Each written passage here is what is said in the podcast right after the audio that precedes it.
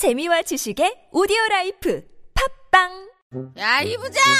네가 부장이면 다야? 뭐뭐뭐뭐 저 인간 저건 저, 쟤 오늘도 술술 풀리고 안 먹고 회식 갔냐 내일도 시체 상태로 출근하겠구만 아 아유 고려 생활 건강 술술 풀리고 음주전 한포가 당신을 지켜드립니다. 특허받은 천연 유래 성분 숙취 해소제 술술 풀리고를 은하계 최저가로 딴지마켓에서 만나보세요. 고민을 넣어주는 친구 쇼한 침대 슈행 침대가 고민을 들어준다고?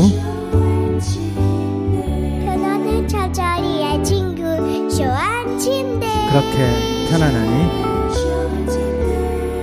머리부터 발끝까지 너무나 포근한 느낌 오늘부터 내 친구 쇼한 침대 어디에 있다고? 딴지마켓에 있네. 대한민국의 주권이 국민에게 있다는 걸 안다면 헌법은 꼭 한번 읽어봐야 합니다. 손석희 앵커가 추천하고 김영란 전 대법관의 일독을 권하는 시민을 위한 교양 필독서 지금 다시 헌법. 한 손엔 촛불 한 손엔 헌법. 더 이상 뺏기지 않기 위해 우리가 들어야 할 것들 지금 다시 헌법 로고폴리스 엄마, 나 가게 안 하고 싶은데. 너, 너, 너 가게 해봤니? 너 음식 만들어봤니? 인테리어는? 집기는? 일할 사람은? 운영은? 가게 자리는? 세금은? 너, 돈이 있니? 나는 요술램프 몬스터 셰프다. 네가 원하는 모든 것을 들어주마. 맛집의 맛을 똑같이 만들어 주실 수 있어요? 맛뿐만 아니라 돈과 창업의 모든 비법을 알려주겠노라. 야하! 이젠 걱정 고민 끝. 네이버 검색창에 몬스터 셰프라고 쳐주세요. 상담 문의 02-458-8838 몬스터 셰프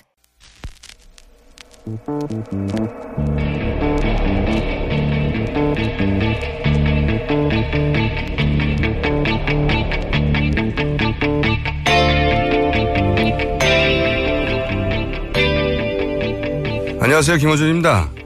국정교과서 최종본이 공개됐습니다. 논란이 됐던 부분들이 그대로 남았습니다. 특히 문제가 됐던 건국절 이슈는 1948년 대한민국 수립이란 표현으로 교과서에 담겼습니다.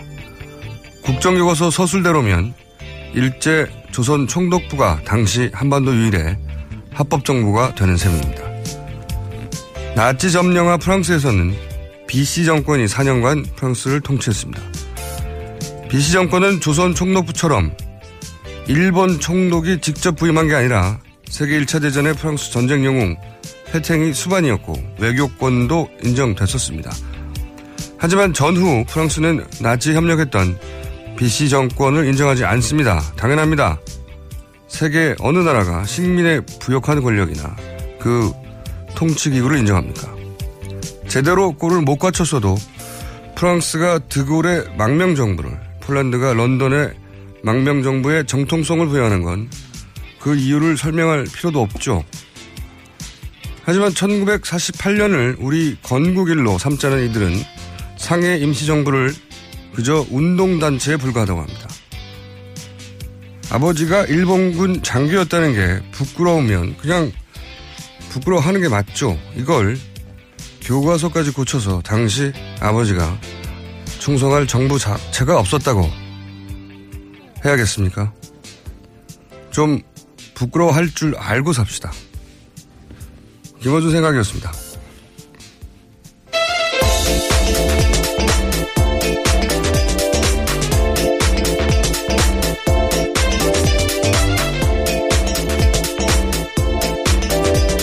시사인의 김은지입니다.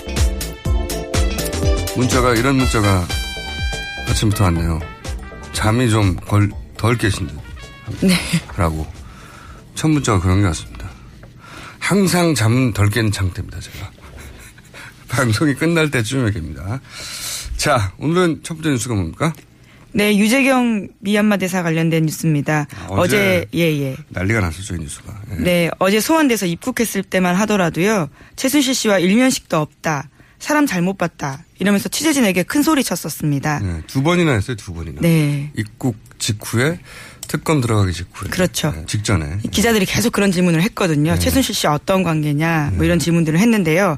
그에 대해서는 아예 부정을 했었었는데 하지만 특검에 들어가서 조사가 시작된 지 3시간이 채 안 돼서 최 씨와의 관계를 인정했다고 합니다. 일부러 그랬나 싶을 정도로. 네. 들어가자마자 아니었다고 하고 들어가자마자 바로 어, 인정하지 않을 수 없는 뭔가를 봤겠죠. 네. 자 관련 뉴스가 많죠. 관련 뉴스를 쭉 일별해 주세요. 예. 네, 관련해서 SBS 보도인데요. 유 대사는 지난해 5월 미얀마로 부임하기 전에 최순실 씨를 만났다라고 합니다. 그때 유 대사가 잘 도와드리겠다라는 이야기를 했다는 건데요. 특검은 이러한 이야기를 충성맹세로 받아들이고 판단해서 수사하고 있습니다. 홍성명세 맞죠. 예. 잘 도와드리겠다고 했을 때, 어, 뭘 하겠다고 했으니까 도와드리겠다고 하는 거잖아요. 최순실 씨한테 미얀마 대사가 도와드릴 일이 뭐 있어요? 어, 뭘 도와줘야 하는지 알고 한 말이라는 거죠. 예. 그 다음은요? 네, 관련해서 이백순 전 미얀마 대사는 K타운 사업을 반대하다가 잘렸다고 특검이 판단하고 있다라는 겁니다. 이 지분을 넘긴 미얀마 사업가 임모 씨와는 최 씨에게 지분을 넘긴 미얀마 사업가 임모 씨 어제 소개시켜 드렸는데요. 네. 이 사람과 관련해서는 안종범 전 수석 등과 함께 청와대에서 여러 차례 회의도 했다라는 겁니다. 청와대에서 공식적으로 받아들인 거죠, 이 사업을. 또 있죠, 관련 뉴스들이 많아요. 네. 네, 미얀마 전 대사 같은 경우에는요. 갑자기 잘리고 그리고 나서는 원래 외교부에서 A 국장이 미얀마 대사로 오기로 파다하게 알려져 있었다라고 합니다. 그래서 그 해당 A 국장 같은 경우에는 현지 공간에서 함께 생활할 요리사 채용 절차도 시작한 상태였다고 하는데요. 그런데 갑자기 3월 10일 지난해 3월 10일에 유 대사가 깜짝 발탁이 된 거죠. 음, 외교부에서는 내정하고 있었겠죠. 네. 그런데 이제 외교부는 전혀 알지 못한 상태에서 청와대에서 낙하산을 꽂았다 이런 얘기죠. 예. 그리고요. 그리고 이 전임 대사가 쫓 겨나는 과정에서요. 우병우 전 수석이 지휘했던 민정수석실이 개입했다라고 판단했다라는 TV조선의 보도가, 보도가 있습니다. 그 근거가 뭡니까? 이 관련해서 민정수석실 같은 경우에는요. 이 통상 사람을 이 스크린하는 과정을 거치긴 그렇죠. 합니다. 네. 이제 그런데 그 외국 대사 같은 경우에는 자녀가 이구중 국적일 때가 많거든요. 어쩔 수 없이 그럴 경우가 많죠. 예, 예. 사실은. 그리고 심지어 이전 대사의 아들 같은 경우에는 군복무도 마친 상태였다고 합니다. 음. 그런데 이것들을 문제를 삼으면서요. 이중 국적자 자녀를 둔 공관장들을 모두 내보내라. 이런 윗선의 지시가 있었다라는 겁니다. 모두 내보내라고 해서 모두 나간 게 아니라 결국 여기서 어, 표적으로 어, 잘려나간 사람은 미얀마 대사였다. 예, 이백순 네. 전 미얀마 대사였습니다. 그러니까 이제 그 대사를 자르려고 하니까 이유가 필요했을 테니까 약점을 찾다가 이중국 적자 자녀가 있으니까. 근데 그 이중국 적자가 보통 문제가 되는 건 어, 병역 의무를 다하지 않을 그렇죠. 경우인데. 예. 근데 이부 이 아들은 병역 의무 다 했는데도 불구하고 예. 아 재밌네요. 그러니까 이게 기본적으로 어제 하루 사이에 불어, 벌어졌던 일들의 전후 전모예요. 네. 예. 아직 다 밝혀진 건 아닌데. 어, 당연히 이제 주시로 또 다뤄줘야 될 사안이라 어제에 이어서. 어제 이제 최순실 그 공식 있지 않습니까? 어떻게 되겠지만 대통령을 통해서 자기 사람부터 심고 나서 그 다음에 뒤로 이거를 챙기기. 이건데 그리고 이제 어제 그 말씀드린 게 해외 원조 담당하는 기관 이번에는 코이카가 등장해서 네. ODA라고 공적 개발 원조 자금 개도국에다가 이제 건물 지어주거나 무상으로 뭐, 뭐 유상 차관이지만 아주 낮은 이자로 어, 그런 돈인데 여기서 이걸 챙기려고 했다는 거 아닙니까? 굉장히 창의적인 창조 경제 맞아요.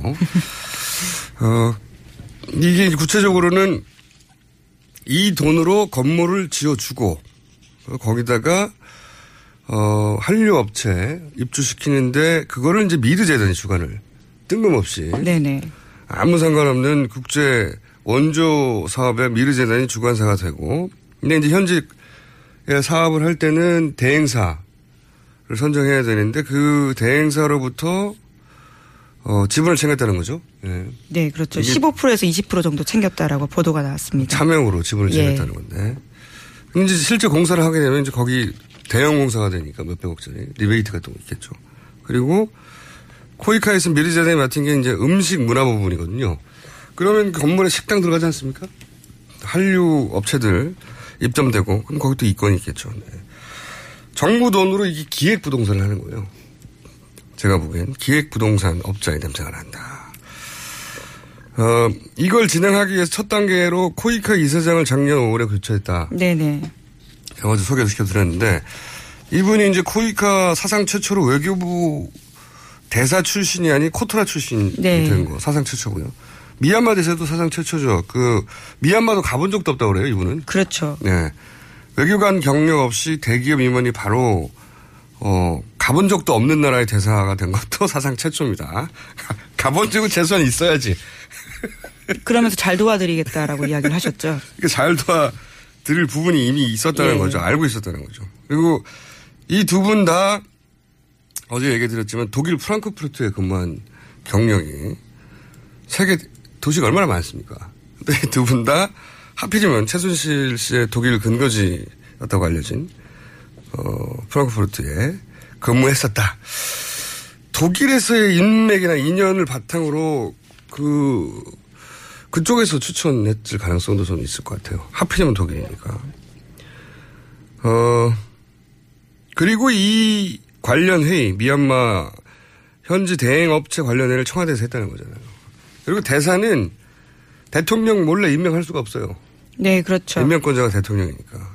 이건 대통령이 몰랐다는 게 말이 안 되기 때문에 저는 이거 하나만 명백히 밝혀져도 이거 탄핵감이라고 봐요. 사실 복잡하게 따질 것도 없이. 어, 근데 이 ODA 비즈니스에 왜 관심을 가졌을까? 뜬금없이. 장점이 있어요. 제가 생각해보니까. 첫 번째로 자기 돈을 안 들이고 국가 예산으로 건물을 짓지 않습니까? 기획부도선을 할 수 있죠. 그리고 거, 기서 이제 나오는 이권도 사업권을 챙길 수 있죠. 이게 다 두 번째로는 해외에서 벌어진 일이라 자금 추적하기 어려워요. 법망이 빠져나가기 쉽다. 세 번째로는 어제 외교 행랑 얘기했는데 외교 행랑에 만약에 액세스가 된다면 만약에 비자금도 그 외교 행령을 통해서 해외에 있는 그 거점으로 빼돌릴 수가 있는 거예요.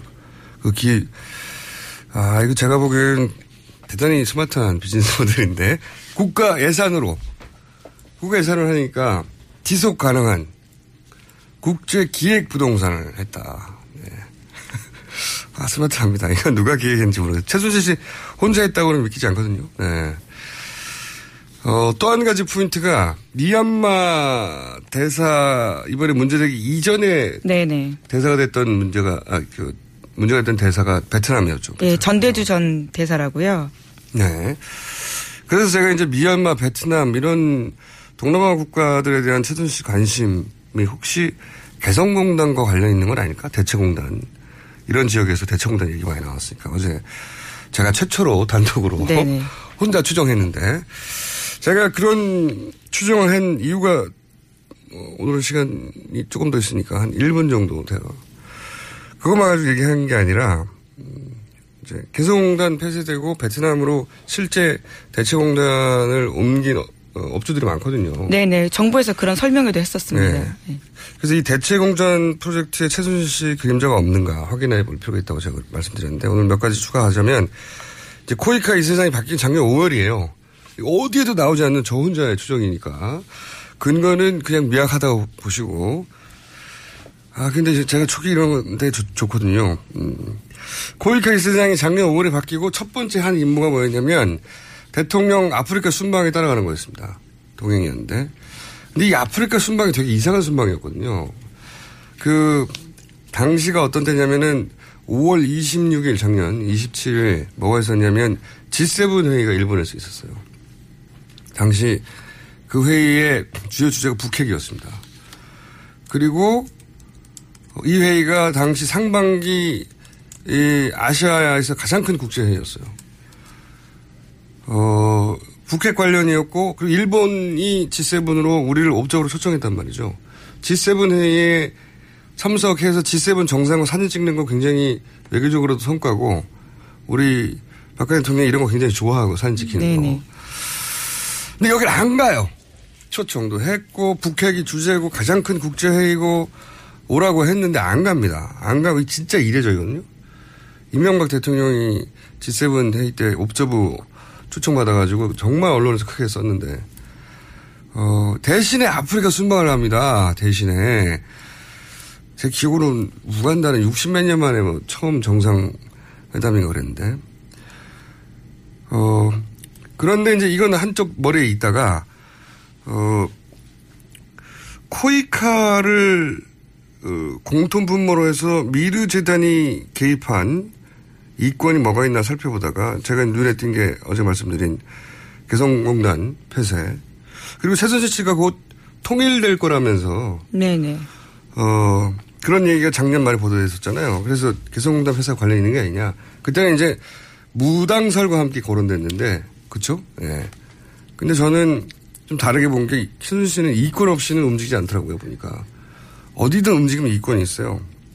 그래서 개성공단 대체공단으로 동남아 진출한 공장들을 눈여겨보다가 혹시 아프리카에 이 대체공단과 관련이 없을까 하는 뜬금없는 제가 연상을 하며 자료를 찾다 보니까 아니나 다를까 개성공단 폐쇄한 직후에 그 개성공단 사장단과 함께 통일부가 대체공단을 물색하는 목적으로 첫 방문한 국가들이 케냐, 이디오피아예요. 와, 이때 제가 냄새가 난다. 응? 케냐, 이디오피아의 개성공단, 대체공단을 찾으러 갔다는 거 아십니까? 아니요, 처음 들었습니다. 처음 예, 들었죠. 예, 예. 네. 그 멀리까지 대체공단을 찾으러 갔나요? 저도. 예. 아프리카까지. 그래서 제가 무슨 생각했냐면 개성공단이 폐쇄되어서 케냐, 이디오피아까지 대체공단을 찾으러 간 거냐 아니면 대체공단 사업과 관련한 이권을 위해서 개성공단을 폐쇄한 거냐 이 관점에서 관점 완전히 바뀌는 거죠. 개성공단 폐쇄 사건을 바라볼 필요가 있다. 여기까지 특검이 어, 진도가 나올 수 있을지 모르겠는데 예. 꼭 한번 나가봤으면 좋겠고 예. 그래서 특검은 연장돼야 된다는 주장을 다시 한번 합니다. 여기까지 하고 자 다음 뉴스는요. 네, 블랙리스트 관련된 뉴스입니다. 김종덕 전 문체부 장관 등의 공소장에 보면 박 대통령이 블랙리스트 공범으로 규정됐다라고 하는데요. 그 근거는 박 대통령이 2013년 9월에 수석비서관 회의에서 이렇게 말을 합니다. 국정지표가 문화융성인데 좌편향 문화예술계에 문제가 많다. 특히 롯데와 CJ가 투자자가 협조를 하지 않아 문제다. 이렇게 이야기했다라고 합니다. 아 이거 박근혜 대통령 수석회의에서 직접 그런 말을 했네요. 좌편향의 문제가 많다. 네. 특정 기업을 콕 아하. 찍고요. 예. 그리고 나서 이 특검의 판단은 김기춘 전 비서실장이 나섰다는 거 아닙니까? 네, 그렇습니다. 2014년 1월에 김 전 실장이 이런 이야기를 하는데요. 우파가 좌파 위에 떠 있는 섬의 형국인이 전투 모드를 갖추고 불태전의 각오로 좌파 세력과 싸워야 한다. 이렇게 이야기했다고 합니다. 그 대통령이 문제의식을 얘기하고 김기춘 전 비서실장이 그러면 불태전의 각오로 싸워라. 하고 나서 블랙리스트 문건이 만들어지기 시작했다는 거죠. 네네. 어, 더 전후 구체적으로요. 예. 전후 과정이. 그래서 그 블랙리스트 문건은 근데 문화예술계뿐만 아니라 전방위로 작성됐다고 하는 얘기들이 좀 나왔었잖아요. 네, 한겨레 신문 보도인데요. 청와대가 모든 수석실이 참여하는 민간 단체 보조금 TF를 만들어서 그 463개나 되는 정부위원회를 전수조사하는 방식으로 좌편향 인사들을 걸러내기 시작했다라는 겁니다. 그러니까 정부에서 자금을 지원하는 그 위원회가 463개나 되는군요. 네. 그 위원회를 전수조사를 해서 조금이라도 정부, 그러니까 박근혜 정부죠. 박근혜 정부의 비판적인 이야기를 했거나 이런 사람들 다 걸러내기 시작했다는 거죠. 전수조사. 네네. 대단하네요. 그렇게 해서 8천여 명. 어, 어, 그렇게 해서 곤란한 예, 게 예, 네. 곤란해졌다고 합니다. 대단하네요. 예. 아, 이 블랙리스트 건도 전후 과정이 밝혀지면 이것도 당연히 어, 탄핵 사안이죠. 근데 박근혜 대통령이 어떤 식으로 연루됐나 보도된 적이 없는데 박근혜 대통령이 좌편향 문제 많다고 어, 수석회에서 얘기를 했군요. 네 네. 그리고 나서 김기춘 전 비서장이 나서고 불태전의 각오로 싸워라 하고 그 불태전의 각오하에 모든 수석실이 참여하는 전수조사를 하고 여기에 최순실 씨도 관여했다고 하는 보도들도 나오고 있죠. 예, 그러니까 계속해서 그 블랙리스트를 바- 직접 받아봤다라는 보도가 나왔었습니다. 그것도 있는데 지금 문화 예술 분야에 가깝잖아요. 사실 네네. 본인들이 했던 미르재단의 사업이. 그래서 본인의 사업에 방해가 되는 업체나 기업들을 블랙리스트에 넣어서 배제하게 만드는 방식으로 자신의 이권을 어, 챙겼다고 하는 이 부분도 어, 특검이 다루고 있겠지 아마도 그런 보도가 간간히 나왔었는데 그리고 김기춘 전 비서실장은 그런 식으로 해서 구속이 됐고 어, 또 추가적으로 조윤선 전 장관 의 활약성은 안 나왔나요? 네, 관련해서 공소장에 또 기재돼 있는데요. 2014년 10월에 부산국제영화제에서 다이빙벨 상영이 결정되자 조 장관은 이런 지시를 합니다. 다이빙벨 상영관의 전자석 관람권을 일괄 매입해서 시민들이 관람하지 못하게 하고 상영 후에는 이를 폄하하는 관람평을 달도록 하라라는 지시를 했다라는 겁니다. 자사권을 다 사가지고 네. 표를 사줬으니까 살짝 고마운 고마워야 되는 게 아닌가 싶기도 하고 어쨌든 아무도 못 보기 표를 다 샀다 하는 거죠. 거기다 관람평 그 속칭 별점 테러라고 하죠. 별점 테러. 예. 폄하하는 관람평을 달도록 하라라고 해서요. 뭐 0점 0.1점 뭐 이런 식으로 별을 달게 하는 거죠. 포탈에 예, 예. 네이버 다음에 영화평 하는 데 있죠. 거기에 네네. 별점 테러를 하라고. 네. 청와대에서 이런 내용이 우리가 우- 웃고 있지만 실제로 실행됐다는 거 아닙니까? 그렇죠. 2014년 10월에요. 예. 청와대에서 굉장히 자기들끼리 어, 나라를 운영한다고 생각하는 사람들이 앉아가지고 참 고등교육 받고 변호사 시험도 합격하고 막 장관도 하고 이런 사람이 앉아서 별점 테러해.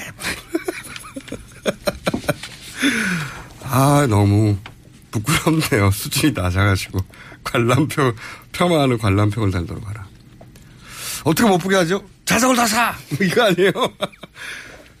아, 진짜 이런 거 외신이 못 봤으면 좋겠네요. 자, 우리 청와대가 이런 거 했다는 게 알려지는 게 부끄럽습니다. 다음 뉴스는요? 김영재 원장 관련된 뉴스입니다. 김영재 원장 부부가 안종범 전 수석 부인에게 명품 가방을 선물하고 시술을 선물했다라고 하는 건데요. 김 원장 부인이 세운 회사에 15억 상당의 연구비를 안전 수석이 특혜 지원하고 또 중동 진출까지 도왔다라는 의혹이 제기된 상태에서 나온 뉴스입니다. 아하, 김영재 원장은 7시간 시술로만 저희가 바라봤는데 이 김기춘 비서실장을 블랙리스트로 잡을 줄 누가 알았겠습니까? 김기춘 전 비서실장도 생각도 못했을 거예요. 예. 여러 가지 큰 사안들이 있는데 아니 그 명단 좀 작성한 걸로 내가 구속돼 이렇게 어 했을 텐데 김영재 원장도 7시간 시술만 막으면 된다고 생각하고 있었을 텐데 갑자기 이제 선물이 튀어나오면서 이게 좀 뇌물죄가 되는 거죠. 이렇게. 그렇죠. 예. 네. 아하. 특검이 참 영리해요, 보면. 예상치 못한 구속에서 훅 들어가서 구속시키고 구속되고 나면 사실 그 수사하기도 쉽고. 이 진술의 태도가 바뀔 네. 가능성이 그- 큽니다. 굉장히 높거든요. 거기 예. 앉아 있으면 예. 마음이 많이 바뀝니다. 네. 그런데 이제 7시간 시술에 의혹이 있지 않냐는 것만으로 구속할 수는 없는데 뇌물이 분명한 명품 가방이나 어, 대가도 분명히 있으니까요. 연구비도 받고 그렇군요. 이분도 영장이 청구될 가능성이 높군요. 다음은요? 네, 어제 형사재판에서 나온 이야기인데요. 미르재단 사무부총장의 증언입니다. 최순실 씨와 최경희 전 이화여대 총장이 세 차례 만났고 그 자리에 본인이 배석했다라는 겁니다. 세 차례 만났다? 예. 네. 본인이 아는 것만 그런 거죠. 그렇죠. 예. 이 사무부총장이 아는 것만 세 차례 만난 거죠. 네. 예. 이분은 근데 학부모로서밖에 만난 적이 없다고 그랬잖아요. 우연히 들려서. 예. 네, 우연히. 예. 그런데 이제 최순실 씨가. 사업 관련한 일을 했다는 거죠. 예. 에콜 페낭디 사업 추진을 당시에. 장소도 특정이 됐나요? 네, 그렇습니다. 63빌딩과 같은 곳에서 만났다라고 이야기하고 있습니다. 음, 그럼 당연히 통화도 많이 했겠네요. 예, 예. 수십 차례 통화한 사실도 특검이 확인했다고 하고요. 이분이 이제 이렇게 구체적인 정황들이 있는데도, 어, 기각됐잖아요, 영장이. 그래서 이런 정황들을 다, 그, 기재했는데도 기각됐다면, 어, 그때 이제 둘 중에 하나다. 영장이 부실했거나 아니면 대통령과의 거리가 너무 가까운 거 아니냐, 부담스러운 거 아니냐라고 했었는데, 가까워 보인다! 라고 저는 또 추정합니다. 네. 다시 재청구 돼, 청구돼야 되겠네요. 자, 다음은요. 반기문 전 총장이 촛불 광장 민심을 두고요. 이런 이야기를 어제 했습니다. 광장 민심이 약간 변질된 면이 있다라는 건데요. 촛불 민심 어떻게 봤냐라고 기자들이 물어보니까 이렇게 대답하면서요. 그 근거로는 자신이 직접 가보진 않았지만 TV 화면을 볼 때 달라지고 있다고 느낀다라고 말했다는 겁니다. 저는 그 기사 제목만 봤는데 어제 포털에 떠 있길래 아 이게 반기문 전 총장의 특징이 여실히 드러나는 워딩이라고 봐요. 그러니까 사실은 본인의 그 여실히 드러난다고 제가 지금 말씀드린 특징이 본인 지지율 추락의 근본적인 원인이에요. 제가 보기에는 광장 민심이 변질됐다라고 말하거나 광장 민심은 그대로다라고 하지 않고 약간 약간 변질된 면도 있다. 이게 양쪽 다 걸치는 거잖아요. 촛불 민심도 무시하지 못하니까 변질됐다고만 할 수 없고 그리고 이제 보수 진영, 예, 강경 보수 진영도 눈치를 봐야 되니까 변질된 면도 있다고 해야 되고. 그래서 이제 워딩이 이렇게 어정쩡하게 돼버린 거죠. 자. 네네. 하나, 둘 정도 제목을 소개할 수 있을 것 같습니다. 네, 박한철 헌법재판소장이 어제 퇴임했습니다. 황교안 대통령 권한대행이 새 헌재 소장 후보자를 지명할지 관심이 쏠리고 있습니다. 안 쏠려요. 안 쏠리는데 네. 쏠리기를 원하는 거죠. 왜냐하면은 이게 만약에 황 대행이 어, 새 수장을 지명한다면 이거는 어차피 국회 인준 못 받아요. 다 반대하니까 야당이. 그리고 예. 바른 정당도 반대할 테니까. 그런데도 이런 절차를 밟기 시작한다는 거는 목적이 단 하나거든요. 헌재 어, 재판을 지연시키려는 목적이거든요. 네. 이, 이건 이제 황대행한테 굉장히 큰 정치적 결정인 거죠. 본인에게, 본인에게도 대선 출마한다면 그 박근혜 대통령을 살리려고 한 거 아니냐라고 하는 비판도 당연히 헌재 판결을 지연시키려는 정치적 목적 아니냐 당연히 받을 것이고요. 만약에 그 그렇게 된다면 아주 갇히게 되죠. 자기 후보의 확정성이. 그래서 저는 하기 어렵다고 보는데 여하간 음, 이게 가장 제가 보기에는 효과적인 전술이에요. 지금 전방위로 지원하려고 노력하고 있지 않습니까? 근데 대부분 좀 성공적이지 못할 거라고 보는데 황교안 대행이 이걸 선택한다면 전술로는 효과적이고 비난은 가장 크게 받는 부담스러운. 네. 오셨나요 이제 우리 다음 어, 이혜원 의원님께서 네. 의원님이 안 와가지고 좀 길어진 거군요. 네. 김종인 전 대표가 순교하겠다는 얘기도 했죠. 네, 그렇습니다. 독일 갔다 와서요. 16일 날 독일을 가는데 갔다 와서 거치와 관련된 문제를 결심하겠다 이렇게 밝혔습니다. 순교하겠다. 종교에 귀의하시나요? 네. 대선 출마를 하겠다는 얘기로 들립니다. 여기까지 하겠습니다. 시사인의 예, 김은지였습니다. 감사합니다. 굶고 뛰고 땀 빼고 다 해봤다. 그래봐야 소용없었다. 다이어트는 결국 먹는 게 문제다! 동결건조 채소와 동물, 단백질, 그리고 효소와 비타민, 미네랄로 만든 다이어트 전용 그린 스무디로 하루 한두 끼만 바꿔 드세요. 검색창에서 비타샵을 검색해 주세요. 아무도 묻지도 따지지도 않고 가입하셨다고요? 보험은 너무 어려워요. 걱정 마십시오. 마이보험 체크가 도와드립니다. 1800-7917 마이보험 체크로 지금 전화 주세요. 1800-7917 이미 가입한 보험이나 신규 보험도 가장 좋은 조건을 체크해서 찾아드립니다. 인터넷 한글 주소 마이보험.com 또는 카카오톡에서 아이디 검색 마이보험을 친구 추가하여 상담하실 수 있습니다. 여성 여러분, 골반이 삐딱하면 허리가 아파요. 아, 아랫배가 나와요. 골반이 바로 서야 건강도 아름다움도 바로 섭니다. 바디로직을 입으세요.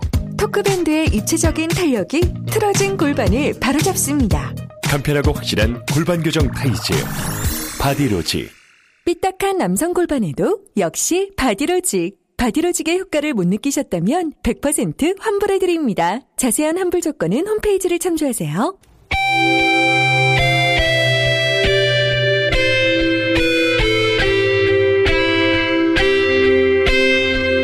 항상 나라를 생각합니다. 이효운의 나라 걱정. 자, 애국가가 컬러링 분이죠. 요즘 어, 주가가 굉장히 높아지셔가지고 어, 여기저기 방송에 막 나가시고 썰전이라고 하는 방송에도 나가시고 아, 이건 한 번만 간 거예요. 물론 그렇긴 하죠. 하지만 뉴스 공장에 나오기 전까지만 하더라도 전혀 상상도 못할 아, 뉴스 공장이 완전히 그냥 그렇게 만들어 보려는 거예요. 자, 그렇게 잘 나가시는 이 의원님. 일단 나오시면은 본인의 정당이 어딘지 가늠을 할 수 없는 정도의. 저는 이분이 정- 국민편이잖아요. 네, 이분이 정의당 소속인 것 같기도 하고. 아이, 막 무슨 말씀. 무소속인 것 같기도 음. 하고, 뭐 소속, 본인이 소속한 정당에 해가 되는 이야기도 막 하고 막. 자, 오늘은. 국민 편에만 서면 그렇게 됩니다. 네. 근데 저런 것도 있는 것 같아요. 새누리당 시절에 그리고 특히 박근혜 대통령에게 밑보여 가지고 한참 이 당하실 때 한참이 아니죠. 아주 오랫동안 당하실 때 네. 아, 오랫동안 아주 깊게 당했죠. 네. 그러면서 아 내가 하고 싶은 말을 못 하고 산다는 것 음? 정치를 하면서 거기에 대한 그 한과 그런 게 있는 것 같아요. 그죠? 일종의 그런 걸 저희는 박근혜 암이라 그랬어요. 저희들끼리 전문 용어로.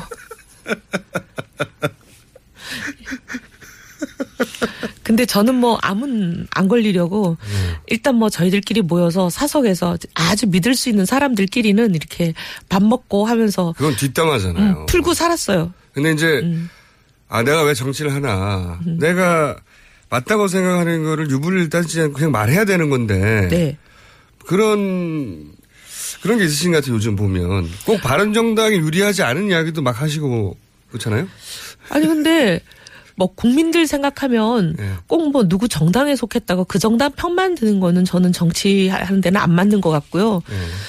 사실 뭐 이명박 대통령 시절에는 한나라당에 별로 안 좋은 얘기 많이 해가지고 찍혔고 박근혜 대통령 시절에도 새누리당에 안 좋은 얘기해서 찍혔고 근데 저는 그게 나쁜 일이라고 생각하지는 않습니다. 왜냐하면 그런 비판을 건전한 비판이라고 저는 생각하는데 건전한 비판을 귀담아 들어야 오늘 같은 사태가 안 나거든요. 네. 자, 그럼 오늘 누구를 보내실까요? 자, DC에 자 요리가 뭘 올라갈지 아무래도 이제 반기문 전 사무총장이 그분 다행히 저희 저희 당분 아니네요. 아직은 아닌데 저는 결국은 입당할 것 같아요. 음. 저는 입당하기를 개인적으로. 저는 사실 바랍니다. 그래서요? 네. 그거는 바람이시고 저는 이제 추정인데 제가 이제 그 반기문 전 총장이 그 전국을 떠돌 때 저희 방송에서 그런 얘기를 한 적이 있거든요. 이게 이제 외교 라인과 MB 라인 이 양쪽에 갈등이 있다. 근데 결국에 최종 승자는 MB 라인이 될 것이다. 그걸 누가 말씀하셨다고요? 제가 얘기했습니다. 아 정말 대단하십니다. 돗자리 까셔야겠어요. 아 그래요? 광화문 앞에. 어, 뭔가 아시는 게 있습니까? 어머 이미 지금 결 저기 바뀌었잖아요. 김숙, 오준, 뭐 네. 박준우 등등등 박인국 이렇게 이름이 거명되던 외교 라인이. 지금 교체됐다고 다들 지금 여의도 정가에 파다하잖아요. 그러면서 엊그제 일요일 날 나온 네. 일종의 매일경제 아 매체 이름 얘기하면 안 되죠. 괜찮습니다. 아, 괜찮아요. 하여튼 그 보도에 의하면 네. 어 오세훈 선대위원장, 네. 권현세 상황실장 이렇게 나왔는데 이제 또 본인들은 아직 직위가 확정된 건 아니다라고 하고 네. 어, 합류하는 건 맞지만 직위가 확정된 건 아니다 이렇게 얘기했는데 일종의 사실상 인정한 셈이거든요. 네. 근데 그렇게 이제 라인이 바뀌었다는 건 MB 라인으로 바뀐 거잖아요. 하하. 저는 어, 어쩌면 좋죠. 자리 까시라니까요. 네, 제가 이 MB 라인이 결국 승리할 것이라고 했거든요. 음. 왜냐하면 결국 차가 움직이려면 기름값이 드니까요.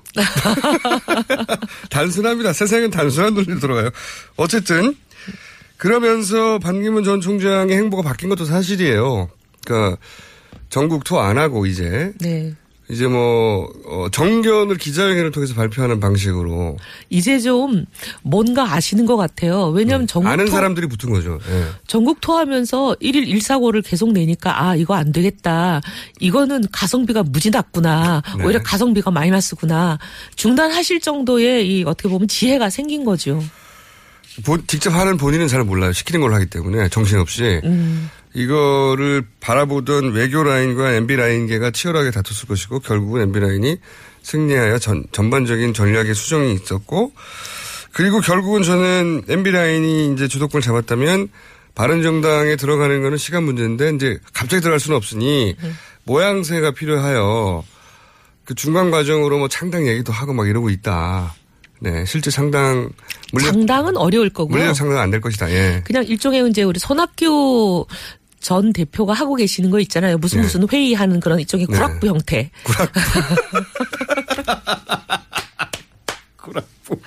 근데 그런 식의 이제 일종의 묘력의 단체 비슷한 걸 하나 인수해가지고 지금 뭐 들리는 여의도 정과 계담에 의하면 자꾸 웃으시니까 말 못하겠어요. 예. 그렇고 예. 예.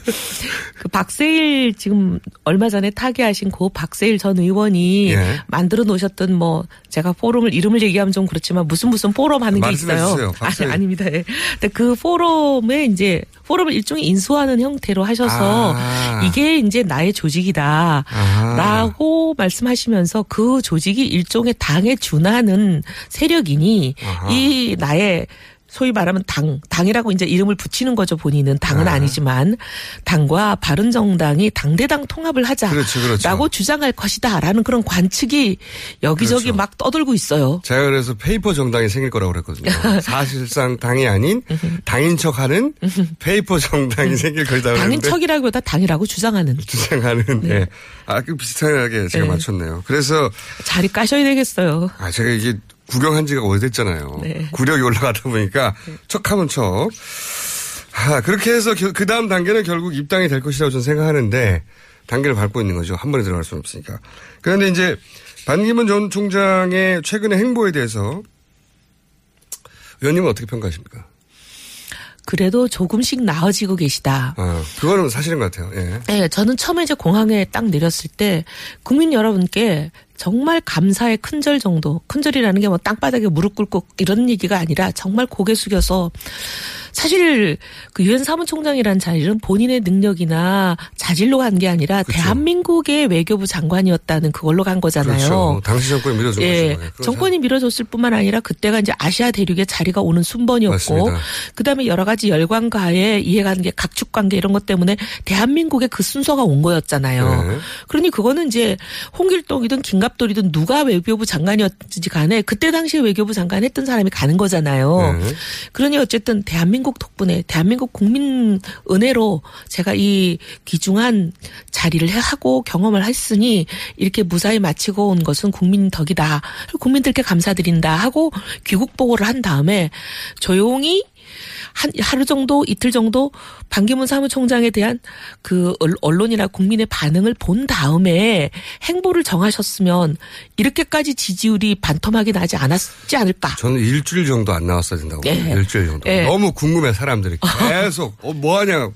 아마 했는데. 연일 일면 탑이었을 거예요. 당연하죠. 다음 다음 행보가 어떻게 될까? 뭐 네. 어딜 먼저 갈까? 뭐 누굴 만날까? 뭐 누가 그 라인에 어, 갈까? 무슨 구상일까 막 네. 궁금해하게 물론 아무 구상 안 해도 돼요. 네. 근데 공항에서 내리자마자 바로 그- 시작하셨어요. 아니 행보를. 지하철을 타시는데 그것도 실수 연발로 막 그렇게 하시니까 다들 어 정말 하루만 지나도 달라지는 한국을 10년 이상 비우셔가지고 정말 우리 삶을 모르시는구나. 우리하고 너무 동떨어진 분이라 저분 배우려면 시간이 너무 많이 걸리겠구나. 이런 생각들을 하게 만든 게 좀 아쉬웠어요. 일주일을 연타로 맞으셨죠. 네. 거기 중간중간에는 그 억울한 점도 있어요. 잘못 알려졌거나 본인의 음. 실수가 아니거나. 하지만 근데 첫 순간부터 이미지가 그렇게 쌓이기 시작하다 보니까 방법이 없어요. 방법이 그게요. 없어요. 정치라는 게요. 사실의 게임이 아니라 인식의 게임입니다. 맞습니다. 사실이 이든 아니든 간에 국민들이 그게 이렇게 겹치고 반복 지속되면서 어 이상하네 우리랑 다르네 뭔가 별나라에서 왔네 이렇게 인식해버리면 끝 그건 뭐 방법이 없어요. 그 인식을 또 만들어내는 게 실력이에요. 네. 맞습니다. 근데 이제 이분은 그냥 다 드러나 버린 거예요. 네. 어, 그 실체에 가까운 모습. 물론 그 중에 실수가 아닌 것도 있지만 전, 전반적으로 평균 내서 이러저러 하다고 하는 본인의 모습이 이제 드러나 버린 거죠. 많은 경우에 저희가 정치권에서 이렇게 보면요. 하나하나 사소한 에피소드 하나하나에 대해서는 억울하다, 사실과 다르다 이런 게 있는데요. 이게 한 백 몇 개지 이렇게 쫙 모이잖아요. 그러면 그걸 인해서 국민들이 전반적으로 가지는 인상은 대충 비슷해요. 그게 그 사람이에요, 사실. 네. 자, 어, 예전보다 나아졌다 하나 있고 또 있습니까? 어, 그리고 이제 아무래도 여전히 보수 진영에 여전히 제가 지지를 옆에 잃이기 때문에 도와드리는 입장이라면 해드리고 싶은 말씀이 너무 많다. 그 중에 한 두세 가지만 중요한 것만. 지금 본인의 기회는 어제 오늘 아침에 조간신문에 보도가 됐을 거예요. 어제 저희들한테 엠바고로 온 지지율 조사 예. 보면 또 떨어졌거든요. 연휴를 떨어졌죠. 지나면서 예. 푹또 떨어졌어요. 그건 정말 그걸 보면서 가슴이 무지 아프셨을 거예요. 당연히 그렇겠죠. 근데 이건 우리가 예상하고 있는 바잖아요. 네. 이렇게 될 것이다. 근데 지금은 제3지대에서 빅텐트를 친다, 뭐, 손학규 저, 어, 후보가 계시는 그쪽, 안철수 후보 등등이 모여 네. 계시는 그들과 연대를 한다, 어쩐다. 이거 굉장한 정치력과 리더십이 필요한 겁니다. 정의당도 만난다고 하고. 네, 근데 그게요. 네. 지금 그렇게 갑자기 이제 외계인처럼 한 십몇 년 안. 계시다가 외계인 나왔어요, 외계인.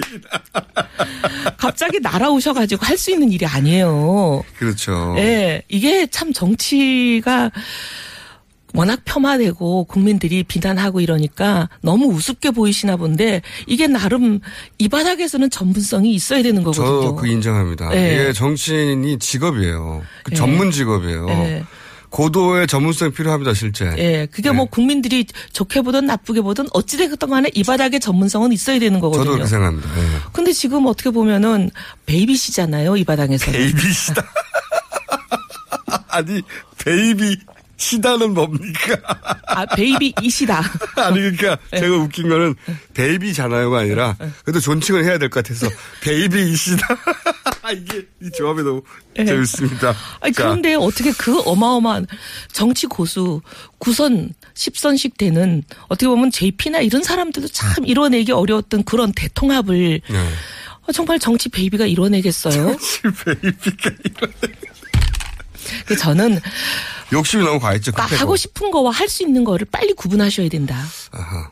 그리고 또 저런 것도 있었던 것 음. 같아요. 이제 10년 정도 유엔 사무총장을 하시다 보니까 유엔 사무총장이 대단한 자리가 맞죠. 그러니까 그 자리만으로 본인이 돌아오면 열광이 본인이 아니라 그 자리가 주는 후광만으로 충분히 모든 다른 후보들을 압도할 만할 할 것이라고 이제 착각하신 부분이 있는 것 같아요. 근데요, 어떤 네. 자리가 주는 네. 힘이나 인기나 이런 거는요, 그 자리를 내려오는 순간 없다고 생각하셔야 돼요. 왜 우리 말에 그런 거 있잖아요. 정성집 강아지가 사망하면 뭐 사람이 구름대처럼 네. 오지만 정성이 사, 정- 정승이 사망하면 아무도 안 온다고. 그게 그 자리에 있느냐 내려오느냐 그한 하루 차이에 이렇게 천국과 지옥의 차이가 있는 거거든요.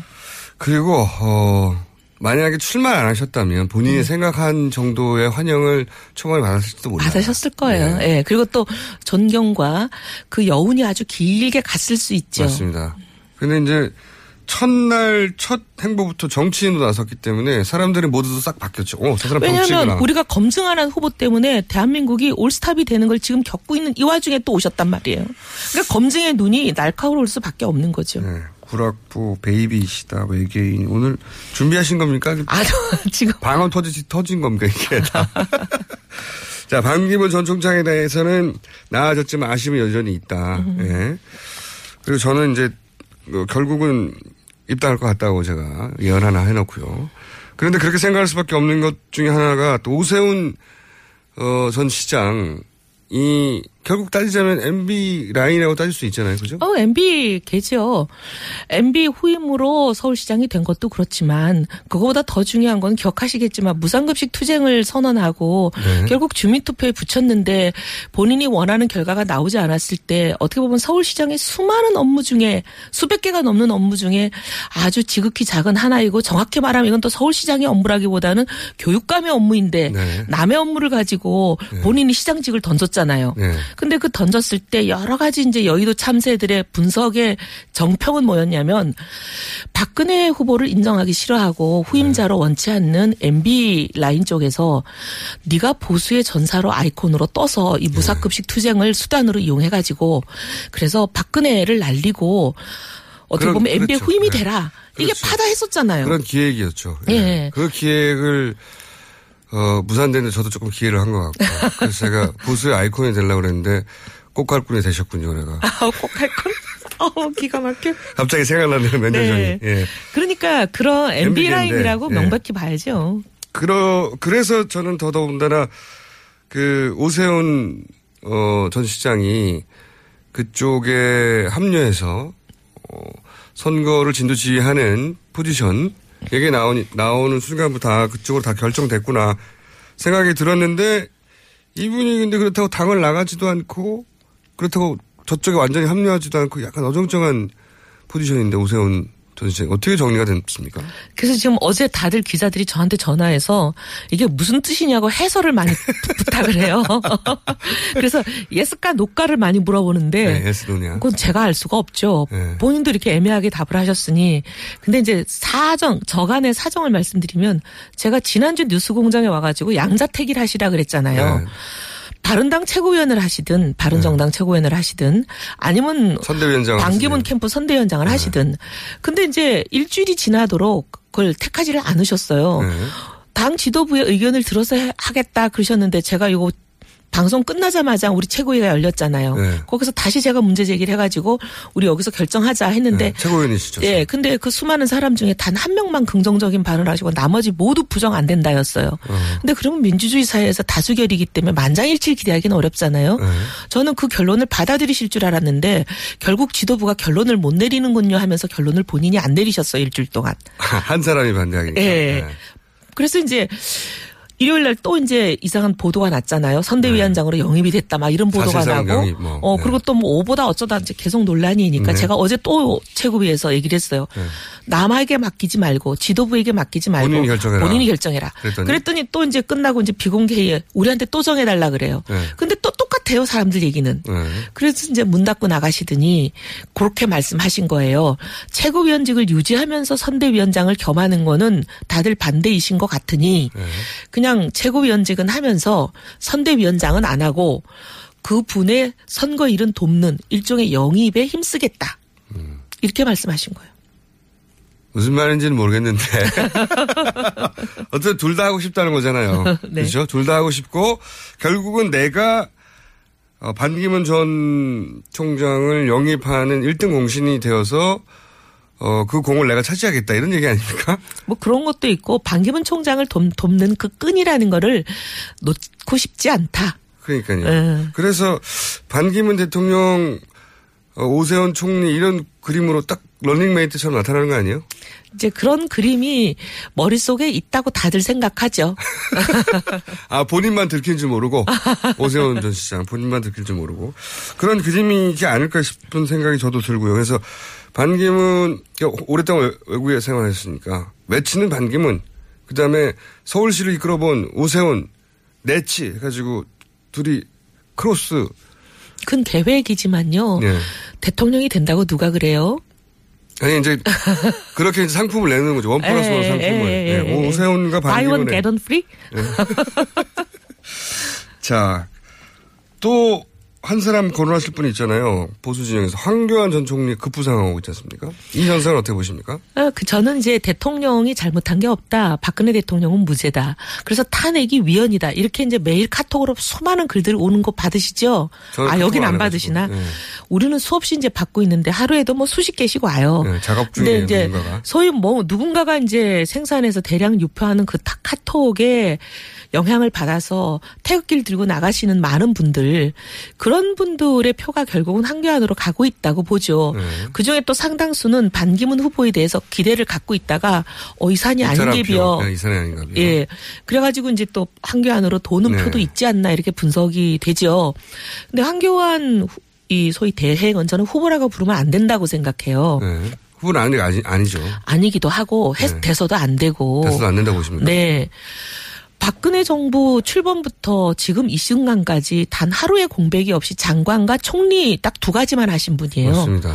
근데 총리가 박근혜 정부가 탄핵에 이르는 이 국정 실패에 책임이 없어요.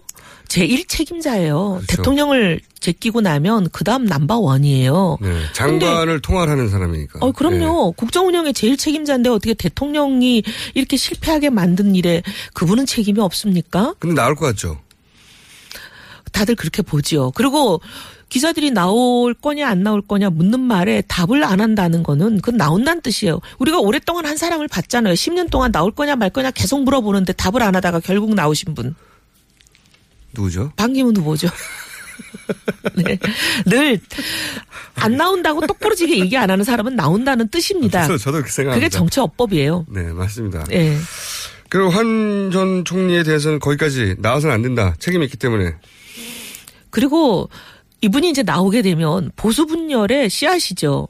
왜냐하면 이분은 전 국민의 지지를 받지를 못하기 때문에 국민의 90%는 이분이 절대 돼서 안 된다 생각하니까 본선을 통과할 가능성은 거의 제로예요. 30초 남았는데요. 제가 그럼 유승민 지금 의원한테 한 가지만 여쭤볼게요. 대- 전 대표에게. 단일화 얘기를 하셨는데 단일화 해야 된다. 음.